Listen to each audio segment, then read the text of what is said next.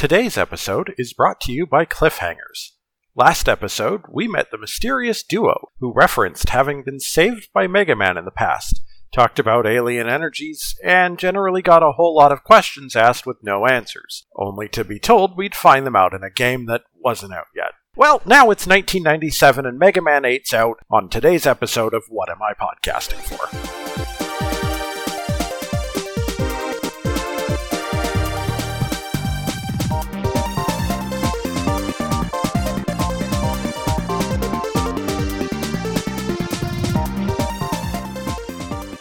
Hello, and welcome to What Am I Podcasting For? My name's Carlisle, and this show is my attempt to chronicle my playthrough of the entire Mega Man series, from Mega Man 1 to Mega Man 11, and as many of the 100 plus games in between as I can. Today we're tackling the first Mega Man title that is a main numbered classic game to have left Nintendo systems behind entirely. In fact, it's kind of the only one that did that. Every other classic numbered Mega Man game has premiered on a Nintendo console, but it seemed that Capcom had decided they didn't like the way that the N64 was looking for what they wanted to do, and so they released their eighth Mega Man title on the PlayStation and the Sega Saturn. For the most part, the two releases of the games are roughly identical. There are some small differences between them. The Saturn version weirdly has like more enemies. It has a little bit of a different sound font for its music, which we'll get to in the finale section. The Saturn version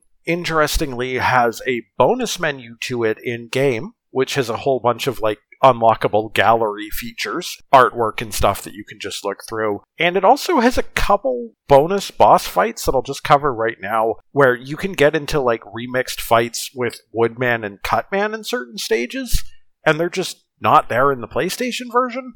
As a result, the Saturn version is probably the better version of the game, so naturally the PlayStation version is the one that keeps being re released on the various collections. Anyway, stuff to look forward to in playing this game. For one, this game is actually kind of gorgeous. It takes like a lot of the refinement that was done updating to a new visual era in Mega Man 7, but then takes advantage of the CD hardware to do like much more detailed backgrounds and a whole lot less repeated visuals to construct the stages. Like these stages and the art style and stuff, it's all very nice definition. It still looks good to this day. Everything is very smooth and very comfortably animated, and this is like the first Mega Man game that doesn't have any issues with slowdown whatsoever. They took advantage of and designed around the added power of the CD consoles that were just now being asked to run a 2D game when they were designed for 3D. So this game is fine showing off like flooding a screen with like a couple dozen Mettaurs dropping down at once, and nothing happens. The game just continues to run, and they take advantage of that. And some of this runs in gameplay aspects too. One neat change about this game is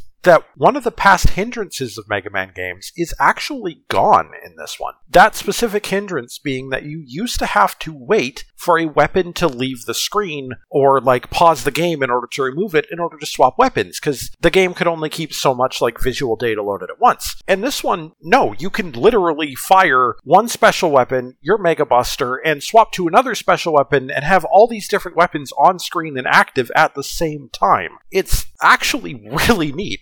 Speaking of which, one change that was implemented in this game that it goes in and out of the rest of the series. It's that your special weapon button and your Mega Buster weapon are now separate buttons. This means that even when you have a weapon set, you can still be using your regular Buster, but also it's a little bit awkward to get used to on a control front just because, like, the two button setup is very easy to handle, like jump and shoot, and very comfortable. Working in a third button into that rotation is a little bit tricky, and that's why, like, I usually change my dash button to one of the RL triggers when I'm playing the X games, for instance, because it's just like it is much easier to juggle. Uh, anyway, despite the slight awkwardness that it takes to get used to, it is actually a nice setup that enables you to really use your abilities in ways you haven't before. Speaking of your weapons in this game, you actually get a numerical display above your weapon energy bar that tells you exactly how many shots you have left of special weapons. Nice! What other gameplay changes do we have to deal with here?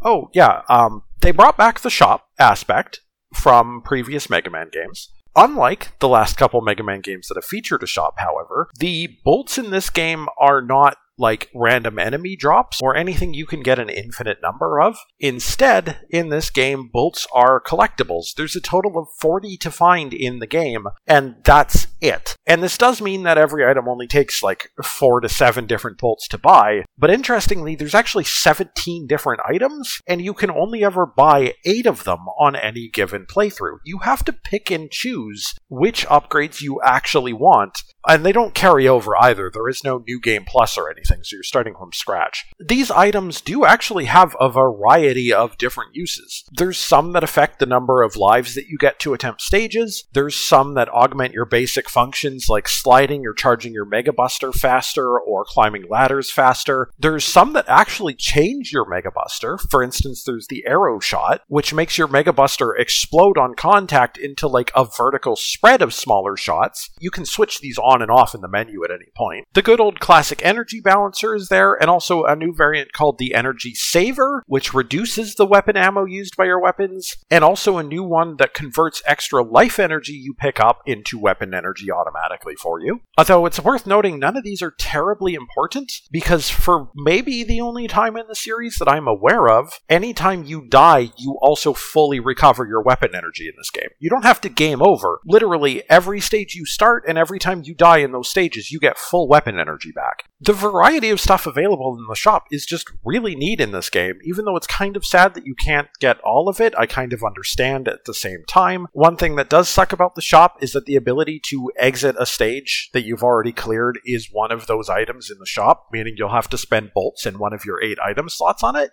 That's dumb. I hate that. The other major change in general to the gameplay in Mega Man 8 is the way that Rush functions. You do not have Rush at the beginning of this game, and you instead pick up different Rush forms that are dropped by four different mid bosses throughout the game. These Rush forms can each be summoned into every stage once, and it's worth noting the Rush Coil and the Rush Jet, the traditional tools, nope, they're not here. What you do get instead is the Rush bike, which literally turns Rush into a motorcycle that moves really fast and lets you easily cross long gaps. You're also like invincible while riding him, but any damage you take reduces the amount of time he lasts. There's the Rush Bomber, which causes Rush to spend some time flying up at the top of the screen just dropping explosives on the enemies. The Rush Charger, which is amazing, it has Rush fly around at the top of the screen and just drop down a bunch of weapon and life energy. It's worth noting there isn't actually E tanks in this game. That system is completely gone, but the Rush Charger effectively replaces it because you will be able to recharge to like full health and stuff off of its drops. So you're basically kind of getting one E tank per stage once you find this weapon. Actually, really nice. I like it. And finally, the Rush question, which just makes Rush jump down and do something.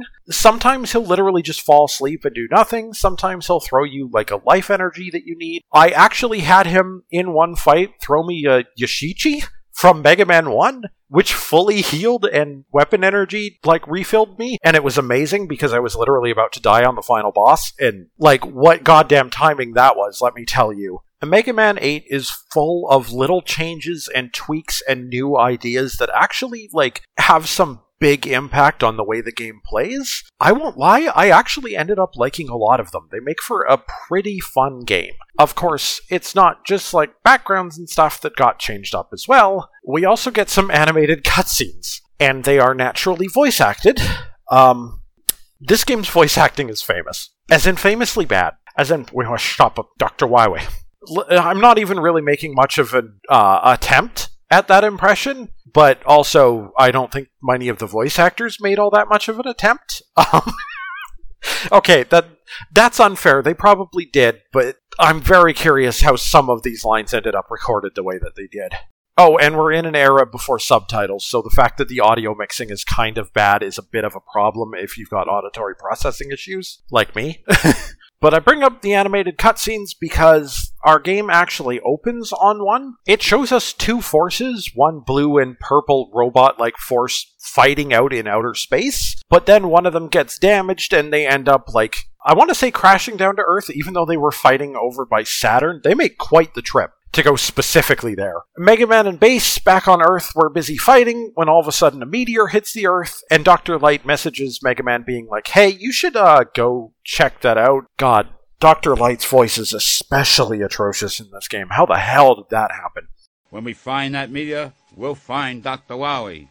That leads us to our opening stage, which is a fairly simple stage with a tropical island theme to it. We actually get given our first special weapon partway through this stage instead of having to earn it from a robot master. It's the Mega Ball. I'll cover it in the weapons section. I can't believe Mega Man Soccer is canon who decided on that one. But at the end of the stage, we have to fight a little crab mini boss, which is easiest beaten by just kicking a Mega Ball into its face.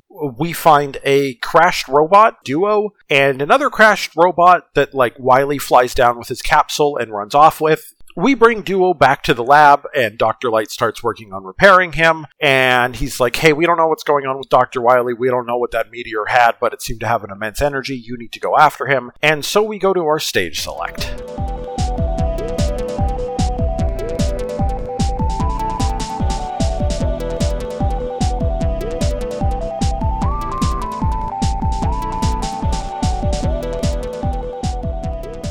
So, this game, once again, follows the Mega Man World formula of four bosses, and then a mid stage, and then four more bosses. In this game, as we'll get to, that was actually a very interesting design choice that enabled some cool stage design later, but we'll save that for when we're at those stages. The two more traditional stages first Grenade Man. His stage is defined by destroyable terrain. Sometimes you'll need to blow open a path for yourself. Sometimes you'll actually need to avoid firing recklessly because you may end up blowing open like holes in the floor that are now deadly pits that if you had just held your fire, you'd be fine on. Still, it's a fairly simple stage to look through. You shouldn't ever end up in a situation where you can no longer proceed. The boss himself is very active, but very, very simple. Most of what he just does is jump around and throw various explosives at you. Very classic Mega Man in his simplicity. One thing he does do is that when his HP drops low, he actually drops a bunch of mines on the ground and it blows up the floor, and then you land down on a lower section where now the floor is uneven and it's a bit harder to dodge his attacks, but that's like the only trick to the fight. Clownman's stage is kind of adorable. It is filled with miniature toys of like different robot masters and mini bosses from the previous games. And there's like gimmick sections to it where every so often a bell rings in the background and whichever section of the floor you touch next will respond with like damaging you or like teleporting you to a different part of this area. It's just kind of a neat little section. It's a fairly fun stage. The boss himself is very, very acrobatic, as you might expect from the name. He tends to tether himself to a hook in the center of the stage and like swing around it and stuff to attack you. For the most part, if you stay in the center of the stage, it's really easy to avoid his various different attacks. The only thing you have to watch for is an attack that he calls out by saying Thunderclaw, because audio cues are thing in this game. When he does that, you just need to make sure that you jump because he's going to attack you from below, but that's it. I actually really like the fact that one of his mechanics is swinging around that tether on the center. One thing that will come up later is that his weapon basically allows you to do that, and you will use that for later stages. So that's like really neat that that's actually demonstrated by the boss. The less traditional stages are a bit of a touchy subject in Mega Man 8. Frostman's stage is a pretty standard stage. There's a bunch of like sliding ice cubes and stuff. The thing that is notable about Frostman is jump, jump, slide, slide, and I probably just triggered PTSD in a couple people. Basically, Mega Man decided they really wanted to do the minecart segments from Donkey Kong Country. So you have this section of just jumping on a sliding platform and having to respond to, like, sliding under walls or jumping over pits, but the game puts up a big warning sign and gives you like an audio cue whenever you're about to have to do it. It's not actually that bad, but also every time you jump, you want to move a little bit forward to increase your jump distance. The platforming in these sections actually can be really tight sometimes. These are probably some of the worst segments of Mega Man 8, to be honest, because while you are still allowed to use your different weapons during them, there isn't much of a point to it, and they're auto-scrollery, and they just, they don't feel so hot. Frostman himself, big dude. Most of the fight consists of sliding under him when he jumps towards you and then like running away from a big ice punch or getting ready to jump over his frost wave attack. If I say it's a big ice boss, you probably can picture the Frostman fight in your head. Tengu Man's the other unusual one. The half of the stage that uses platforming is actually based around like a wind effect going on and having to jump to like platforms that keep changing their height and stuff. But it's not as scary as I make it sound. The platforms are fairly wide. The real gimmick of Tengu Man's stage, though, is the shmup segment, by which I mean there's a point where you just call down Rush and jump on the Rush jet. You just fly through the rest of the stage, shooting down various enemies and flying through like a battleship and stuff. There's like power ups that are specific to this section that you can pick up that like make rush auto fire or like that calls auto along to float beside you and fire missiles and stuff like that. Important to note for these sections, you can still swap to and use your various special weapons. This isn't like the Mega Man World 5 shmup segments where, yeah, you were still locked to a weapon specific to that. No. Tengu Man's shmup segment, it is an auto scroller, and some people may dislike that in a Mega Man game, but also it's fun and enables the various tools that you got. I'm just going to throw this out into the universe. I would play a full Mega Man shmup. I absolutely would. I'm genuinely surprised I've never seen one, even like demo tried out by some fan game creator out there. You could do some cool stuff with this if you really dug into it. And this stage just shows like the beginning of that potential, and I actually really like it. Tengu Man himself is kind of Storm Eagle light. He does a lot of flying around at the top of the screen, throws projectiles down to try to blow you off the platform, or catch you in his tornado hold attack, which like lifts you into the air and then he body slams you. Not a particularly difficult boss. I'll be frank. Other than the final boss of this game, actually, very few bosses in this game are really all that difficult at all. A couple have trickier to learn patterns than others. To be fair, when I say patterns, I actually mean just attacks they can select from. Almost no boss in this game has a static pattern. A couple of them have like loops you can catch them in with their special weapons. But for the most part, the bosses will usually continue attacking you normally, even if you're hitting them with their special weapons. If you catch them at the right time, you may be able to like stun them for a couple seconds. And it's not even Mega Man 7 style stun, where like they spend 10 years invincible you actually just like get to land additional hits on them. I don't know. I really like the way the special weapons interact with most of the bosses in this game actually. But they're not hard not just because they aren't terribly difficult to learn the different attacks of, but also because um you almost seem to take no damage from anything in this game. It feels like this entire game you just take half the damage you would in any other Mega Man game. Or maybe there's just a ton more life being dropped and I don't really notice because this game doesn't pause when you pick up like weapon and life energy. But this game's difficulty almost always for me came from its platforming rather than its enemy difficulty, because some of these later stages we'll be getting to are um, really fond of spikes and pits and stuff like that. It's unfortunate that that's where the difficulty comes from.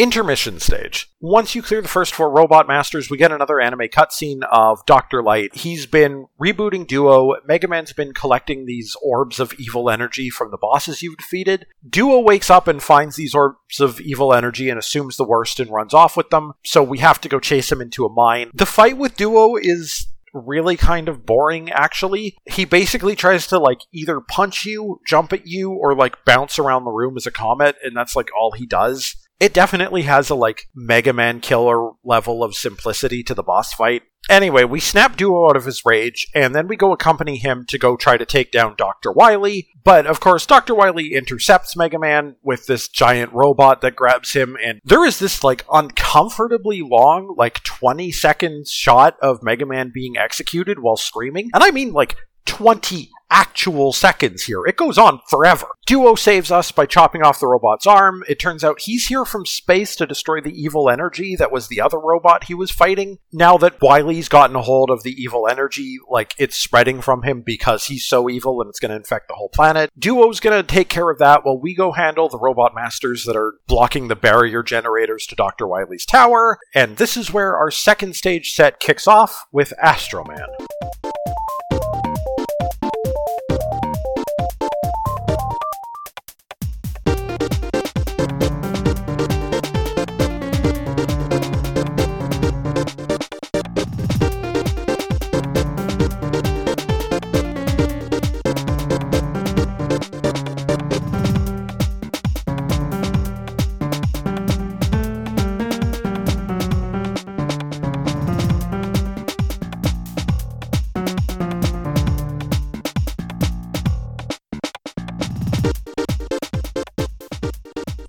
Man's stage involves different abstract spaces that you're teleporting between. Like, there's platforming sections where you'll have to deal with platformings fading in and out. There's looping maze sections where, like, going all the way to the right will eventually loop you back to where you were. And you have to, like, push buttons to move gates to open up different paths the next time you come through. And there's even, like, a sinking tower section that you have to, like, race to the top, which this is one of those spots where, like, there's a lot of pits you can fall in in this stage, and it sucks. Sometimes the platforming in this game is really precise, and this was the stage I started to notice it in. The boss himself, Astro Man, spends most of the time hanging up at the top of the screen. He's got these two orbs floating around him that will often block your attacks. You basically have to wait for him to float down in some sort of pattern that you can reasonably hit him in, or take advantage of special weapons. Occasionally, he goes basically invincible and just drops a bunch of random meteors down. Yeah, again, not too difficult. You just have to be kind of patient with him. Aquaman stage is the largely underwater stage as you'd expect, and it's in this stage that we really notice something else that was added to Mega Man 8 swimming.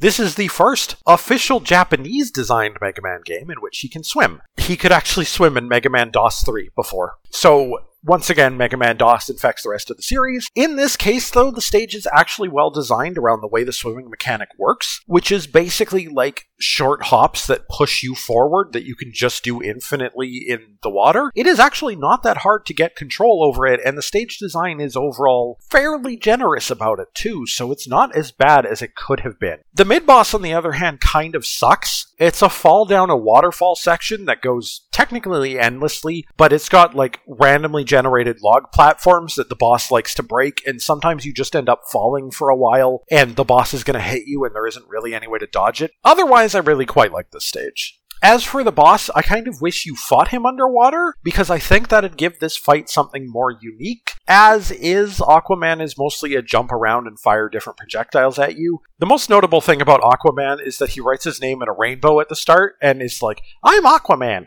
but you can call me handsome guy, which, congratulations to Mega Man on having your first LGBT character years before other series. Next up, we'll head to Searchman stage. This stage is a jungle stage that takes advantage of various grapple points. If you remember, I mentioned that Clownman could grapple onto different pegs in the background and like swing off them. Yeah, you can do that using Clownman's weapon, and you'll have to do that. And this stage can be designed around requiring you to do that because you have to have Clownman's weapon in this stage. And we're going to see that a bunch actually in the next stage too. And you might think, oh great, there's a chance for weapon screw. Surprisingly, no. This game's actually making a point in general to be really generous and ensure there's like respawning enemies anytime that you would have to have a special weapon in order to proceed. Literally, just there'll be an enemy respawner right behind you that is guaranteed to drop weapon energy. So if you are out when you have to Thunderclaw across a gap, that's not the problem. The problem is going to be the fact that using the Thunderclaw as a grapple kind of sucks, and we're going to come back to that. It's not as bad here as it is in a future stage, but mm,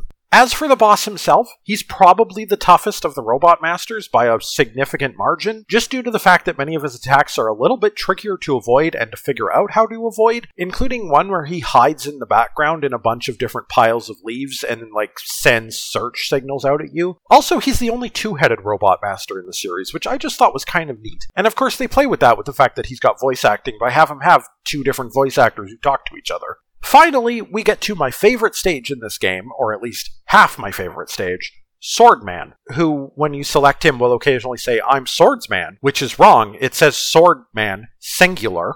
This stage starts out with you jumping into an ancient ruin, and the idea is, is that in order to proceed through it, you need to clear four smaller trials. Besides each of these trials is a different weapon icon in the background, and these indicate the four different weapons from the first four Robot Masters that you'll use to solve different puzzles. For instance, you'll use the flash bomb in one of the rooms to light up the background in these dark rooms and see a code that you'll need to enter in the last room. Or you'll use the Ice Wave's ability to travel along the ground to freeze these fire pillars that should be in your way and should be instant death. This is probably one of the best cases for the 4 4 Robot Master split style, this means that you can now design the second set of Robot Master stages to take advantage of tools that you got in the first set. I love it. Like, I know you can do that in the Wily Fortress as well, and, you know, several Mega Man games have, but being able to do it more, thumbs up. Unfortunately, the rest of the stage turns into like this flaming volcano stage. It isn't as fun. Some of the gimmicks of the moving platforms in it are actually a little bit finicky, and I definitely got like kind of a couple tricky deaths that felt a little cheap in there because just stuff didn't work the way I expected it to, but whatever. Swordman himself is actually a kind of a neat boss in that his lower half and upper half are separated and can act independently, and sometimes he'll actually like split that up to attack you in a different way, but his attacks are very slow as long as you stay away from him, they're very predictable. The only time you don't stay away from him basically is when he jumps onto the wall behind him, in which case you want to run in close to avoid a giant totem being dropped on you out of nowhere. I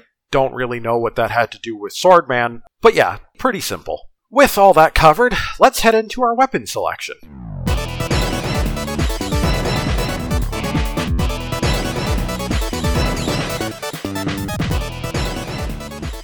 So, one thing that is a disappointment about the weapons in this game is that when we get them, all we get is a scene telling us the name of the weapon. That's it. Mega Man 7 was a step back by just having Dr. Light and Mega talk about the weapon, but at least that gave us some info about what the weapon was and what it did. Come on, they had it right. They were at a point where they were demonstrating the weapons for us. Why did they go away from that? Uh, anyway, that's the worst thing I have to say about the weapons in this game. Starting from the worst weapon, we do have my personal choice is the homing sniper. It's a homing torpedo shot. It's not particularly powerful. I didn't ever find myself using it. There just wasn't really any reason for me to use it. I don't know if it's necessarily bad. Didn't need it. Water balloon was a little bit above that, but not by much. The water balloon is basically just a straightforward shot that is a little bit affected by gravity, so it has a bit of an arc about it. The main advantage to it seems to be the fact that it has a ton of ammunition compared to other weapons and is a little bit stronger than your basic buster, but eh. But that's kind of like it in terms of bad weapons. Even then, they're just mediocre and boring. The Thunderclaw is the next one. This should technically be a neat weapon. It's kind of like an upgraded Strike Chain, which, yeah, the Strike Chain in X2 was a bad weapon, and Thunderclaw in some ways is worse because it stops us from moving while it's active, but it does seem to actually do some respectable damage. It does tend to pierce through multiple enemies if it needs to, and you can use it on the various pegs that are in the background on certain stages in order to, like, Simon Belmont style swing yourself across a gap. The pain in the neck part comes from the fact that you need to hit with exactly the tip of the Thunder Claw. So if you have to do this in succession, it's actually really hard to time this, right? And unfortunately, there's a couple stages in the future that are designed around that. I found myself frustrated with the Thunderclaw most of the time. It is a neat weapon design, and I can at least respect that, but I didn't like using it as much as I wanted to. Next up is another simple weapon, which is the Flame Sword. It is basically Mega Man 7 Slash Claw, but shorter, in that it is a strong weapon, you just have to get up in something's face in order to use it. Next up is the Astro Crush. This only has four uses per stage by default, but also it makes you invincible for like two seconds wherever you are, which is sometimes useful for dodging certain attacks, while at the same time spending like three seconds raining down meteors and just damaging everything on the screen pretty solid. It's a bigger, flashier gravity hold and such. And hey, those are pretty good weapons, so. Especially with the ability to equip this at the same time as your Mega Buster, it actually probably helps out this weapon quite a bit because you can just sit on it and just Mega Buster through minor challenges and then pop this when you need it. The next four weapons can all be argued to be the best weapon in the game. They're all really good. The least interesting of them is the flash bomb, which is just a straightforward projectile that creates an explosion that lasts for like three or four seconds. That explosion constantly does damage during its time, which means that one flash bomb destroys almost every regular enemy in the game. It's just a super good, super basic weapon that makes the damage output of most of the other weapons kind of irrelevant because it's good enough. The next interesting weapon is the Ice Wave. It's a ground tracking weapon. Like the Bubble Lead, usually these weapons have been bad. There's a couple differences about the Ice Wave though. For one, it can travel up walls that it finds. So if it just like runs to the end of a platform and hits a wall, it will scale that wall and then keep going, which enables it to hit a lot of enemies in places that honestly other weapons in this game aren't super equipped to handle. It's also very strong and it's very fast. Like, this thing rockets across the screen. You can't even keep up with it with slides. As a result, this is possibly the best ground tracking weapon I've seen in the series. Definitely the best to date. I don't know if there's a later one that is better than it, but the Ice Wave is legitimately like an excellent execution of that idea. It's very useful and very practical. The third top tier weapon in this game goes to the Tornado Hold. This is a short range shot that once it lands generates a tornado that spirals upwards from wherever it was for a few seconds. This tornado repeatedly does some damage to enemies, and it does enough to usually kill most enemies. The real power of the tornado hold is the fact that if you jump into it, it will lift you up,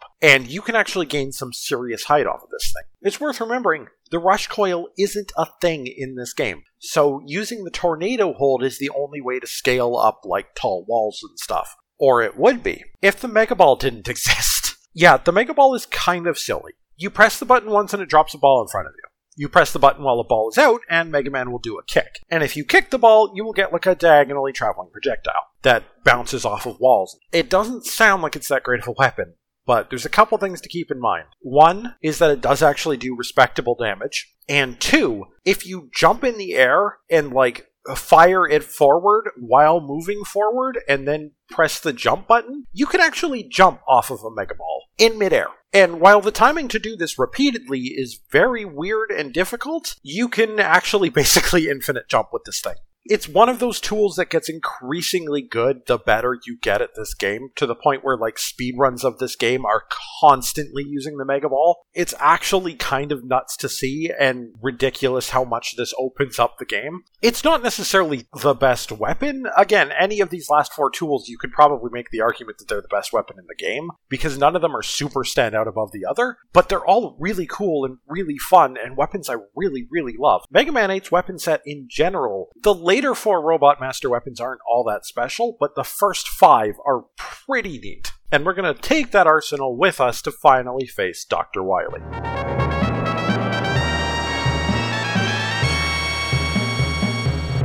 And unfortunately, Dr. Wily's first stage in this game can go the hell away. I mentioned earlier that most of the difficulty in this game comes from instant death. Yep, that's Dr. Wily's Fortress Stage 1 in a nutshell. The first half of the stage is Jump, jump. time, except this time it's even stricter and easier to screw up through like repeated short platform jumps and stuff than before. And then in the second half, you have to do a Thunderclaw segment where you do actually have to swing across gaps that falling in them will just kill you, and you do have to like back to back chain your Thunderclaw to get across a couple of them. Fuck this stage, basically.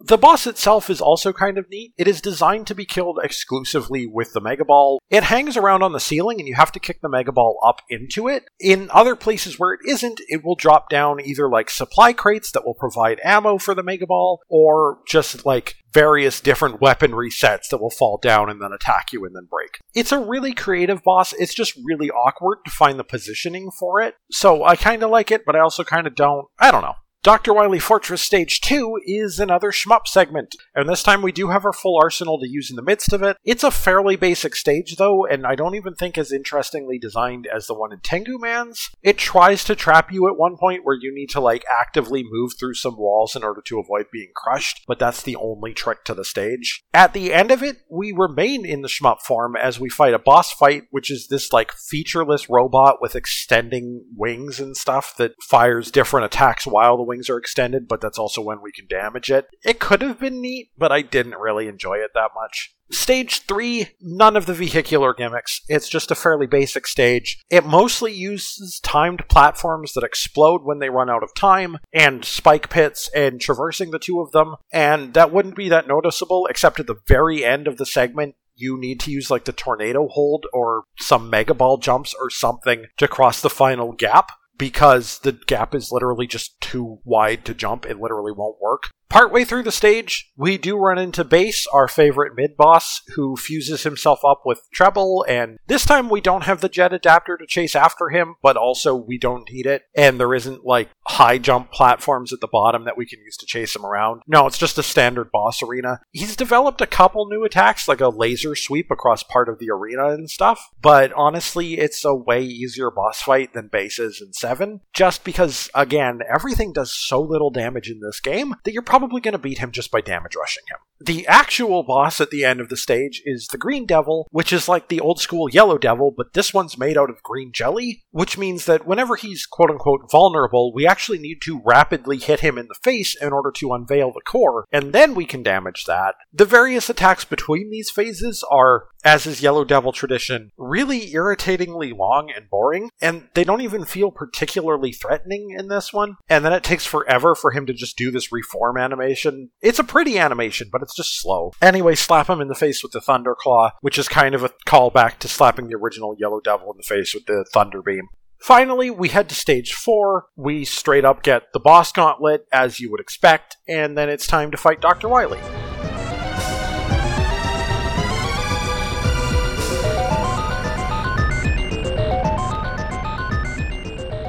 Dr. Wily catches Mega Man in a trap, Duo saves Mega Man, Proto saves Duo from getting blown up, and then the two of them run away and leave us to fight the Wily machine, which, as is tradition, is weak to getting hit in the face. There's a couple different weapons you can use. You can use the Mega Ball, you can use the Water Balloon, you can use the Flame Slash. The big trick to this one is it has a variety of different attacks it will fire at you from a support unit, and also you need to watch for it opening up its mouth because it will start charging a laser, and you actually need to damage the mouth in order to get it to close again, or else the laser that it fires, the only way to avoid taking damage from it is to, like, do something awkward like tornado holding yourself above the shot or timing your astro crush with it. Point is, is it's not actually that hard once you realize you can't dodge the laser. You have to deal with it in some way. Then it's time for the Wily capsule fight, which Mm, okay, it's not Mega Man 7 level bad. Let me be very, very clear about that. In fact, it's should be fairly easy to like hit it and it has a few different attacks this time one of which by the way is the mega man 7 pattern that was so god awful to dodge. At least it doesn't come with the status effects this time. The main thing that makes this tricky is that you had to deal with the wily machine right beforehand. That and this takes so little damage and it's pretty hard against this fight to dodge all the attacks that this is the one stage in the game where running out of life is your actual major concern because it's probably going to happen. Having said that, don't forget that you have your rush tools to restock mid fight, including if you're lucky, the rush question mark dropping you a Yashichi like it did for me. Use those rush tools as basically an E tank, and you'll probably be fine. Again, it doesn't do a lot of damage, it's just that this fight goes on for so long that you are going to accumulate damage. Anyway, the Wily capsule crashes, and an unknown force flies out of the capsule and possesses Mega Man. We get some, again, amazing choice voice acting from Duo, who rescues Mega Man. This is not good. He's been affected by the evil energy. He will die soon.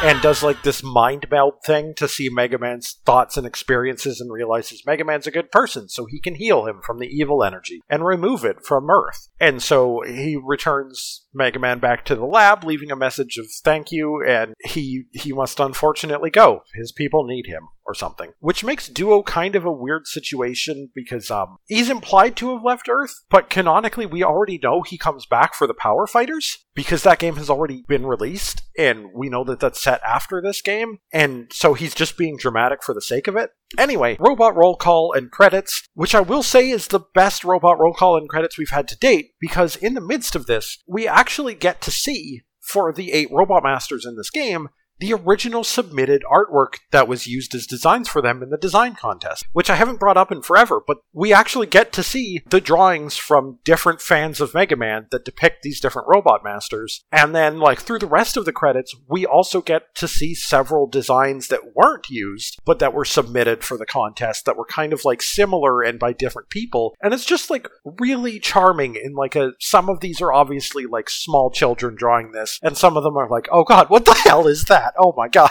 But that's it. That's Mega Man 8.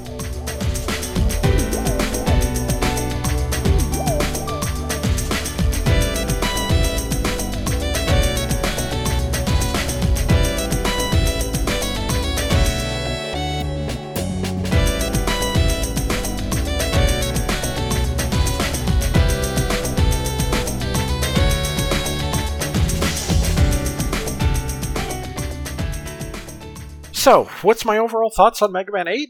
It's good. It's a little bit different feeling from the previous games to be sure. There's a few different reasons for it, like the difference in controls to have your special weapon on a separate button. Sometimes it feels good, and sometimes it feels a little awkward. I'm pretty sure that doesn't make it back into the classic series, but we will see it done in a few other Mega Man games. The collectibles to power up in the shop, there's a ton of variety there, and I really like that. Also, the fact that the game doesn't tell you which stages still have bolts and which stages don't feels like a step back after X3 explicitly introduced a way to be like, hey, here's a checklist of things that you may have missed in this stage. It feels really weird to not have some equivalent to that in this game. But the game looks great, it sounds great, its difficulty is very low, though occasionally weirdly spiky. Again, usually when this game is difficult, it's because of platforming difficulty, which tends to be instant death difficulty, which I can definitely see frustrating some people, but the combat aspects are definitely easier to deal with than previously in the series. The first half of the weapons that you get in this game are excellent Mega Man weapons. The second half aren't so great.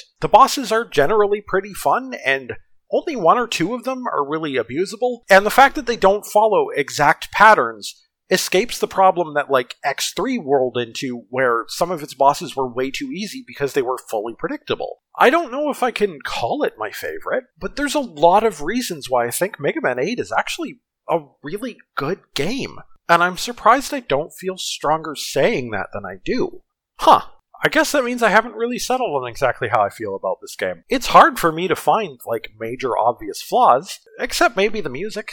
But that's unfair to the music. Listen, the only problem that the music in this game has is that it doesn't quite feel like a Mega Man game soundtrack. A lot of this game soundtrack is chill as hell. And I've mentioned in a lot of the games prior the concept of Mega Man energy to the music, that like driving beat and stuff. And a lot of the tracks in this game just don't really have that. And that doesn't mean they're bad, because for what they are, they're really nice to listen to and pretty good. It just feels kind of a bit out of place, I guess. I don't know. I mentioned before that one of the only real differences between the Saturn and PlayStation versions of the game is the soundtrack. The Saturn uses a slightly different sound font in its compositions for the most part, the tracks are identical in terms of melody and what's being played. It's just being played with different instruments, essentially. There is one exception, which is that for some reason, the Saturn version has a completely different music track for Tengu Man's stage, and it's honestly a better track, but it wasn't good enough to make it into the top three. To demonstrate what I mean about really chill music, ha, Frostman, puns. Okay, but actually, like, this is this is a really chill soundtrack with like a really neat like arctic ring to the background of it that's being carried by some like it's trumpets but it's not like particularly high energy trumpets. They're almost like more soulful. This will be the saturn version of the track you're about to hear just because i prefer the crisper woodwind section in it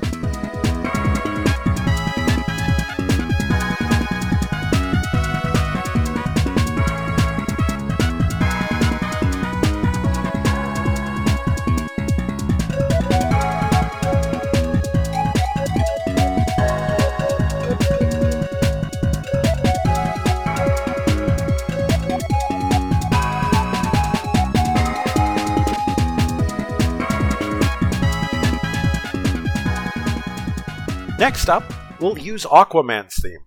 I'm going to kick this one off with the Saturn version and transition over to the PS1 version to kind of demonstrate that, like, these tracks are very similar and, like, not really all that different from one another. Aquaman's theme, though, this is just chill lo fi beats to platform to.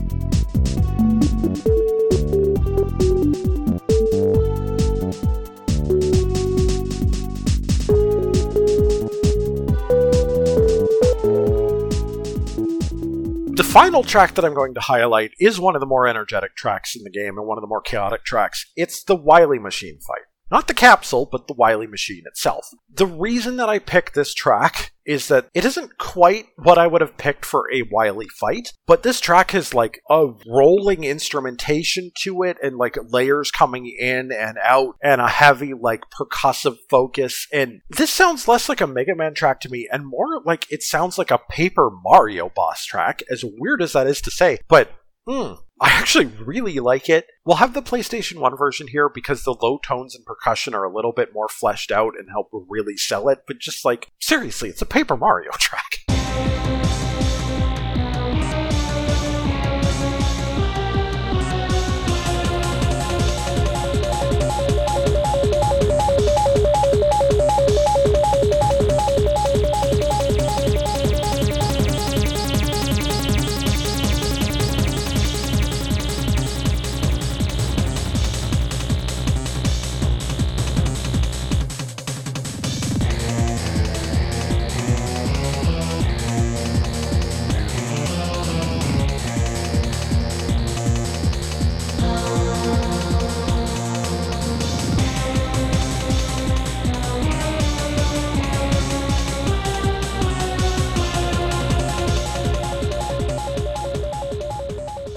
That's it for Mega Man 8. For our next game, we'll be sticking around on the PlayStation for a Japan and Europe only release, which is not something you get to say terribly often. Until then, if you like what you've been hearing or want to drop a comment about the show, hit up what am I podcasting for at gmail.com. Stop by WAIPF podbean.com if you want to catch the latest episodes or get an RSS feed, or if you want an alert on your Twitter, follow at What Am I Podcast For as in the number four. And by this point, I should be linking the sites and stuff in the show notes if you want to just find them there. Until next time, I've been Garlisle, and just remember balls and swords in Dr. Wily's face is his weakness. Clown Man had a whole thing where he would like grab onto what the hell's the word? Oh god damn it. Um no, not thorns, pillars. Come on. Hooks? Nubs? Where the fuck is a thesaurus when I need one?